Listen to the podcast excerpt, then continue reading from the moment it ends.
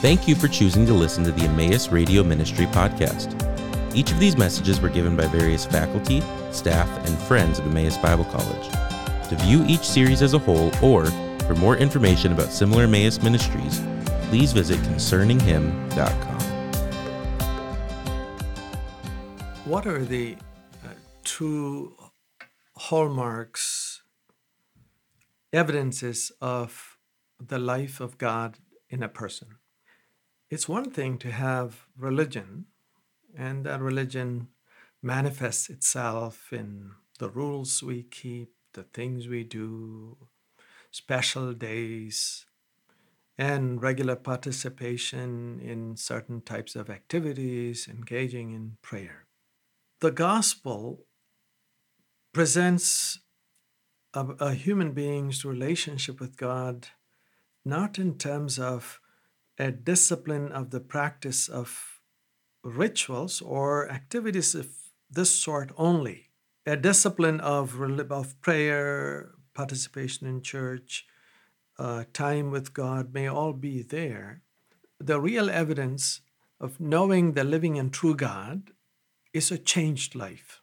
The gospel, the good news of salvation, as described and explained in the New Testament comes not only with just a pacifying, satisfying, peace giving message that settles our mind, it also comes with a true dynamic, a true power. And that power is God Himself entering into our life coming into a life and experience and becoming really engaged with us through His Spirit. The New Testament declares that coming to Christ is by putting one's faith in Jesus Christ, that He is the Savior, that He is the Son of God, and that He died and rose again for sinners. And the one who comes to Christ acknowledges that it was, was for him or her that Christ had died and that he rose again and he will come again. But when I put my faith in Christ, what God did is also to put his seal on me that I belong to God, that I belong to Christ. And that mark or that seal that God places on every believer who has turned to Christ in faith is God Himself in the person of the Holy Spirit. It's an amazing message of the New Testament. God gives His Spirit freely as a mark of belonging to God and also as a dynamic, as a means of power for transformation of the hearts and souls of those who come to Him by faith in the Lord Jesus Christ.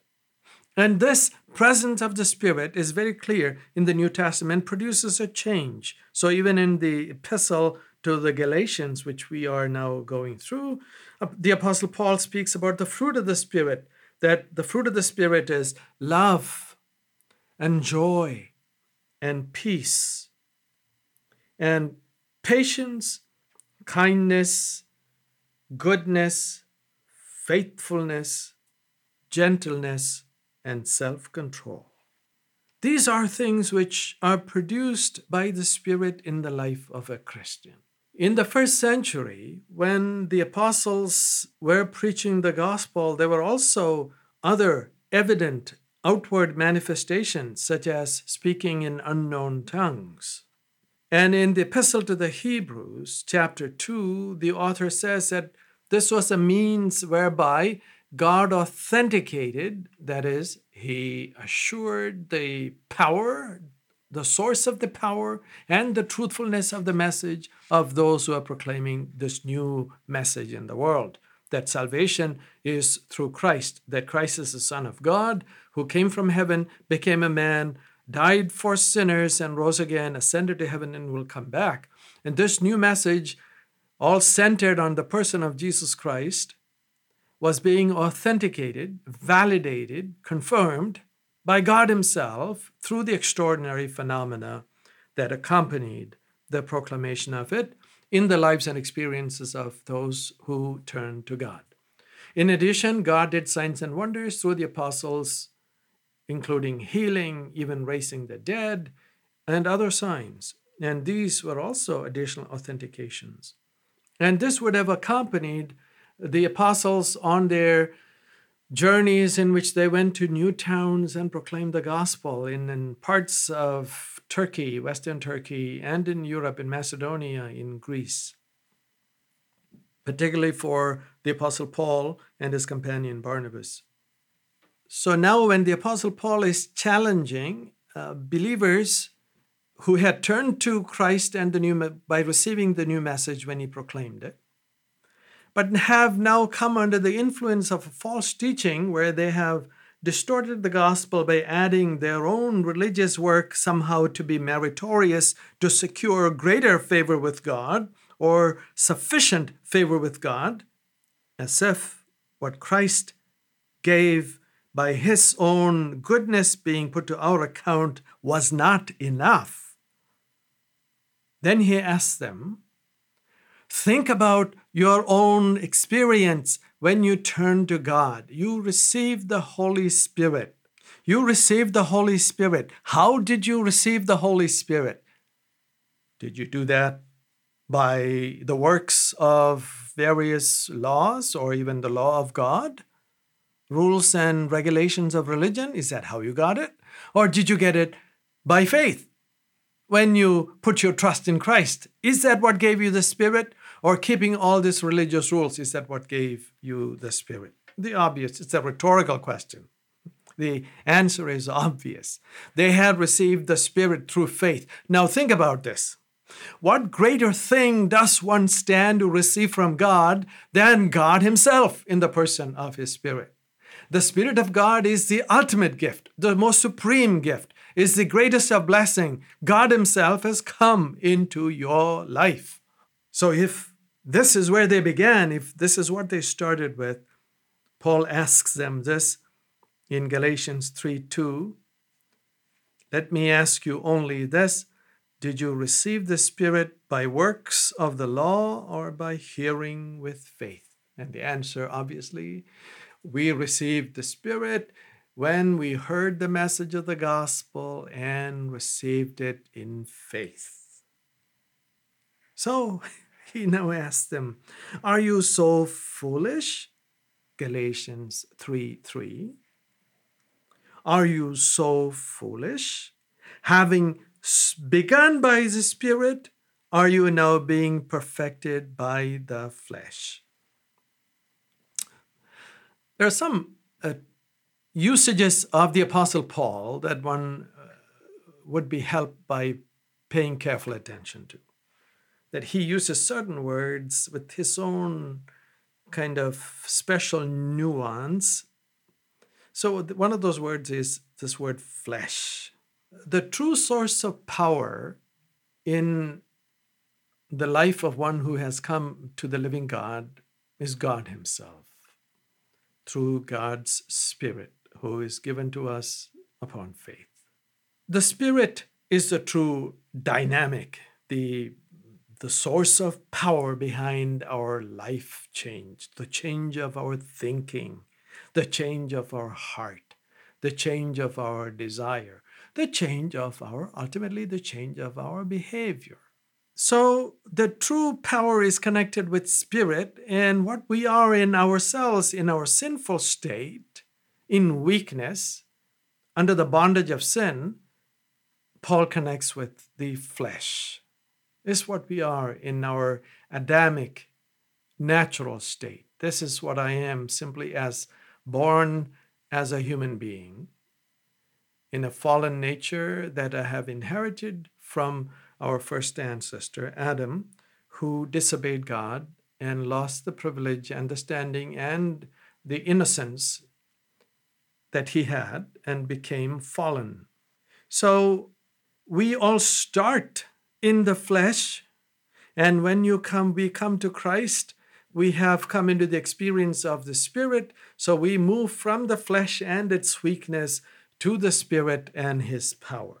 But when one goes back away from Christ, back to saying, okay, I'm going to improve myself and get a better standing with God by virtue of oh, things like circumcision, observing special feasts and festivals, abstaining from particular kinds of foods.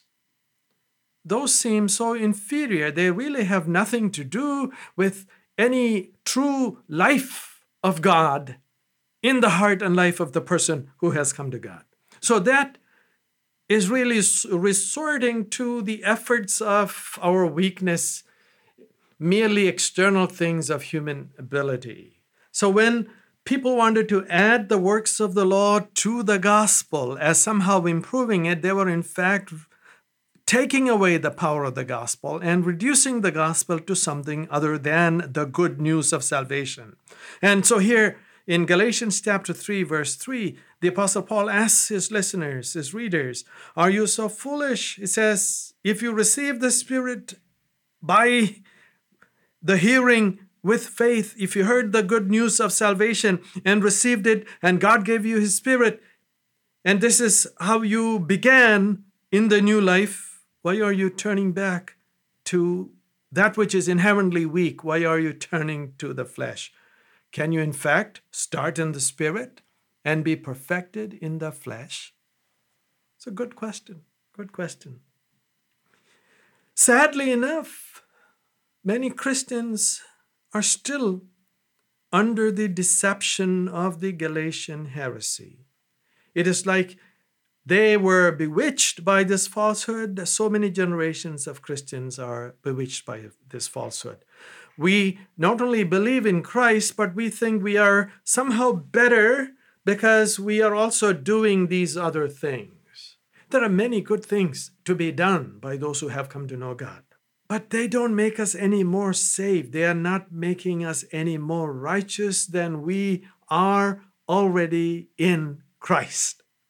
Christ has already given me the mantle, the robe of perfection Nothing I do could contribute to it to improve it because it is already the perfect thing. And least of all, the measly works of external religion. Now, clearly, if now we know, for example, Paul practiced aspects of religion like, know, he apparently had a very regular discipline of prayer. But Paul is not praying to improve his standing with God. Prayer is the expression of the real relationship he has with his Creator and God and Savior. And it's the expression of that fellowship and coming to God with petitions, talking to God to get answers to his needs, direction, wisdom. He's praying on behalf of other people that God would, uh, would work in their life and circumstances. Paul fasted sometimes that's because he was setting himself apart, seeking God earnestly for God's guidance, direction in some task that was before him. He was not doing those things to improve his standing before God.